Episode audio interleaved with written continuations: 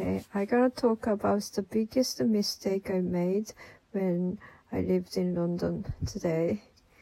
I talked about the flat I lived in London in the yesterday's program. I told the reason why I decided there is because the flat located very close to the school I went. But yeah, there was school there, but it was just the main campus of the school. And actually, my course, the course I took, was held in the University of London. So it is quite central London. It's so it's far from the flat I rent. and I really didn't know that and even on the first day uh, I went to school, um, I didn't know it, and I was told to go to the University of London on the first day of the class of the course, but it was um, we had opening ceremony, so I, I still believe the normal classes are held in the main campus, which is near from my flat, and I still thought um, I I'm going to I was going to the University of London because we had opening ceremony.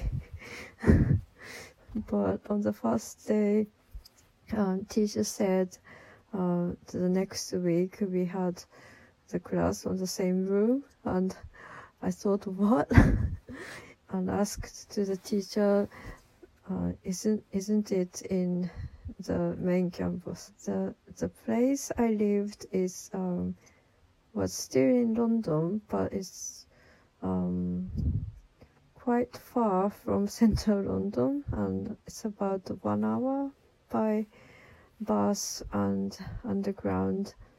So yeah, there. I realized there was no point to live there. So I'm I was surprised and I got disappointed. Mm.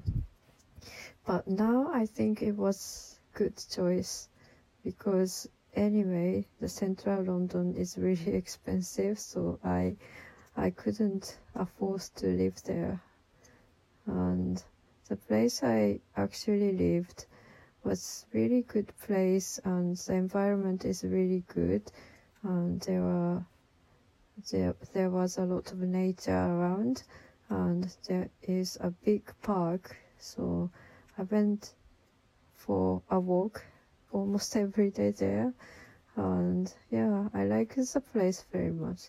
It's the mood is more relaxing than the central london and people are very friendly and it's quite safe area.